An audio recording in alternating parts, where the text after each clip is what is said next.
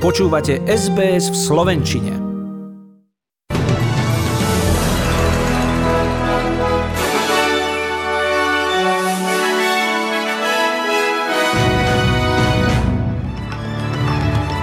Austrálska vláda stiahuje zamestnancov z veľvyslanectva v Kieve.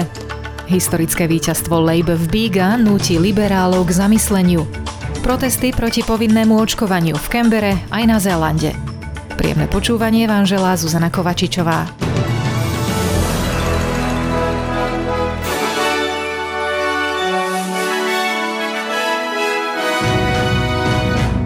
Federálna vláda nariadila aj posledným trom zamestnancom austrálskeho veľvyslanectva v Kieve odísť do bezpečia v meste Lvov na západe Ukrajiny a činnosť veľvyslanectva dočasne pozastavila.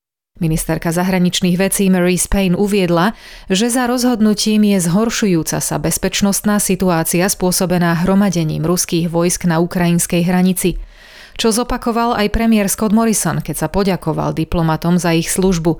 Na Ukrajine aj napriek odporúčaniu z decembra zostáva mnoho Austrálčanov a situácia sa podľa jeho slov dostáva do veľmi nebezpečného štádia. We have three remaining staff, and uh, they have been instructed now to move as other Five Eye uh, countries are to Lviv. And you would have seen the announcement from the United States as well and Canada, and that is the next stage in Australians being moved to safety. I want to thank particularly those three Australian based staff who have been there supporting in a consular way uh, the many Australians, uh, many of whom are joint citizens, dual citizens, uh, who are in Ukraine. But the situation, as you are all hearing as well, uh, is deteriorating and is reaching a very dangerous stage. Pripomeňme, že Austrália toto rozhodnutie urobila v rámci spravodajskej aliancie piatich krajín nazvanej Five Eyes, v ktorom je spolu s USA, Kanadou, Britániou a Novým Zélandom. Na bezodkladný odchod z Ukrajiny vyzvalo svojich občanov, ako aj zamestnancov veľvyslanectva viacero krajín, medzi nimi aj Slovensko. Ukrajinský premiér Denis Šmihal sa vo videonahrávke prihovoril obyvateľom a vyzval ich, aby nepodliehali panike a dôverovali štátu a armáde. Dodal, že krajina je silnejšia, než bola počas konfliktu v roku 2014 a že dôvodom paniky sú len dezinformácie. Obyvatelia z vládou kontrolovaného Luhanského regiónu vyzerajú pokojne a v bezprostrednú rozsiahlu eskaláciu konfliktu neveria. I can't say anything about Kiev. If foreign embassies are evacuating people, it means there's a reason for it and they're afraid of something. As for us, we're not afraid of anything because it's calm and quiet here. There's nothing to be scared of. It's quiet and all shops work. For me, everything is okay. Сильной нет, честно вам скажу. Rusko zhromaždilo v blízkosti ukrajinských hraníc viac ako 100 tisíc vojakov a v súčasnosti organizuje spoločné rusko-bieloruské manévre. Popiera však, že by malo v úmysle spustiť ofenzívu proti Ukrajine.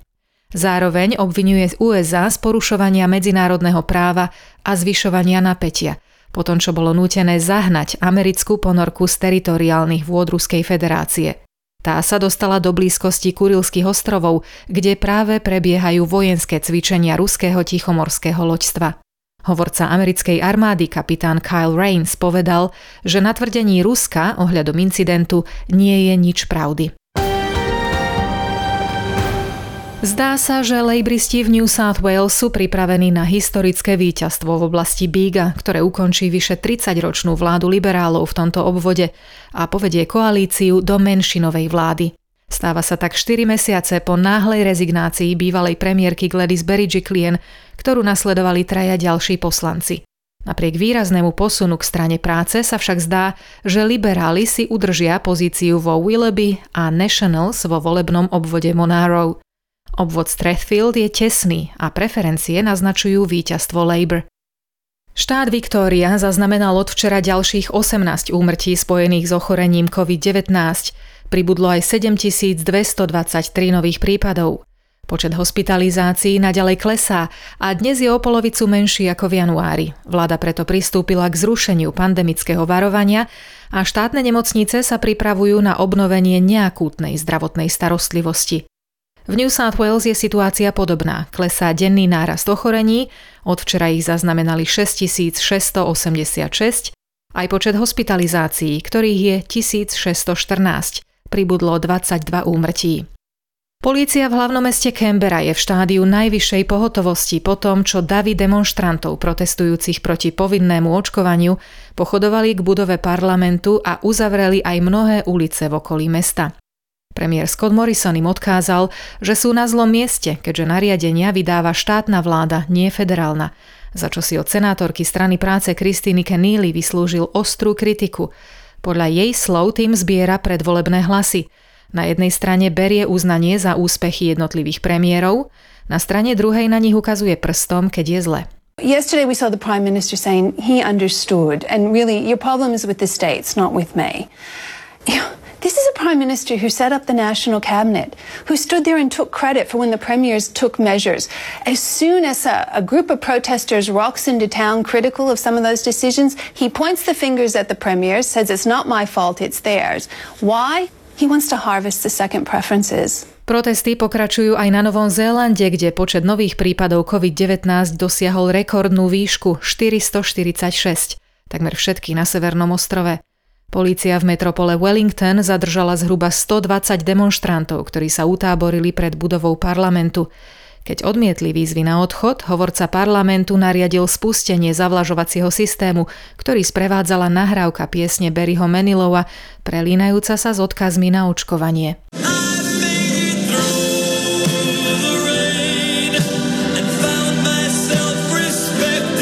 Demonstranti na to reagovali svojou piesňou. Toto vám neprejde. We're not gonna take it od skupiny Twisted Sisters.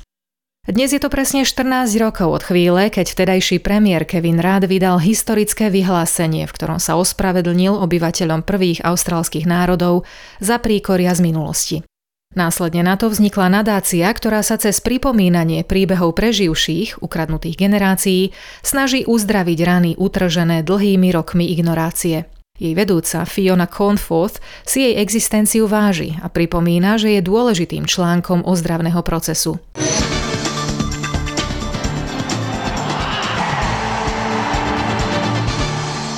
Väčšina športových správ z olympijských hier v Pekingu sa na Slovensku začínala slovami neúspel, nedarilo sa. Hokejisti v dvoch doterajších zápasoch prehrali s Fínskom a Švédskom a do toho posledného s Lotyšskom, ktoré doteraz takisto ešte nevyhralo, nastupovali s nádejou a vylepšenou taktikou pre siloviek. Dnes sme mali na svahu aj lyžiarov, bratov Žampovcov v druhom kole obrovského slalomu.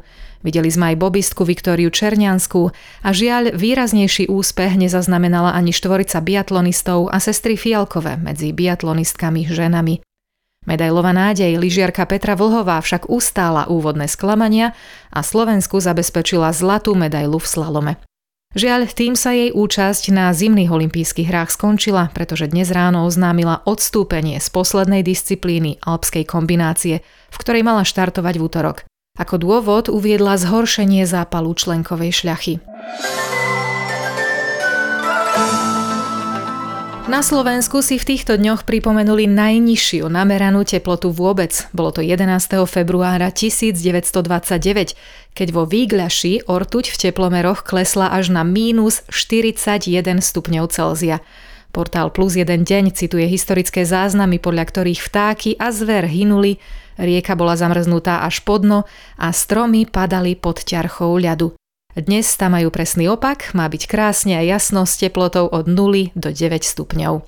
A predpoveď počasia pre hlavné mesta Austrálie na zajtra pondelok 14. februára Perth polojasno a 36 stupňov, Adelaide a Melbourne zhodne, slnečno a 32 až 34 stupňov, Hobart pod mrakom a 20, Canberra aj Sydney jasno až polojasno a 28 stupňov, Brisbane prehánky a 26, Cairns rovnako prehánky a 31 a Darwin prehánky a búrky a 32 stupňov Celzia.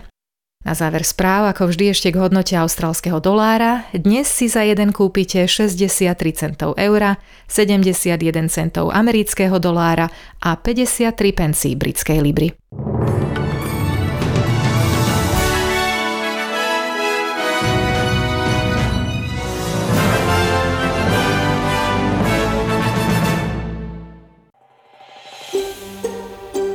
Chcete počuť viac relácií ako táto?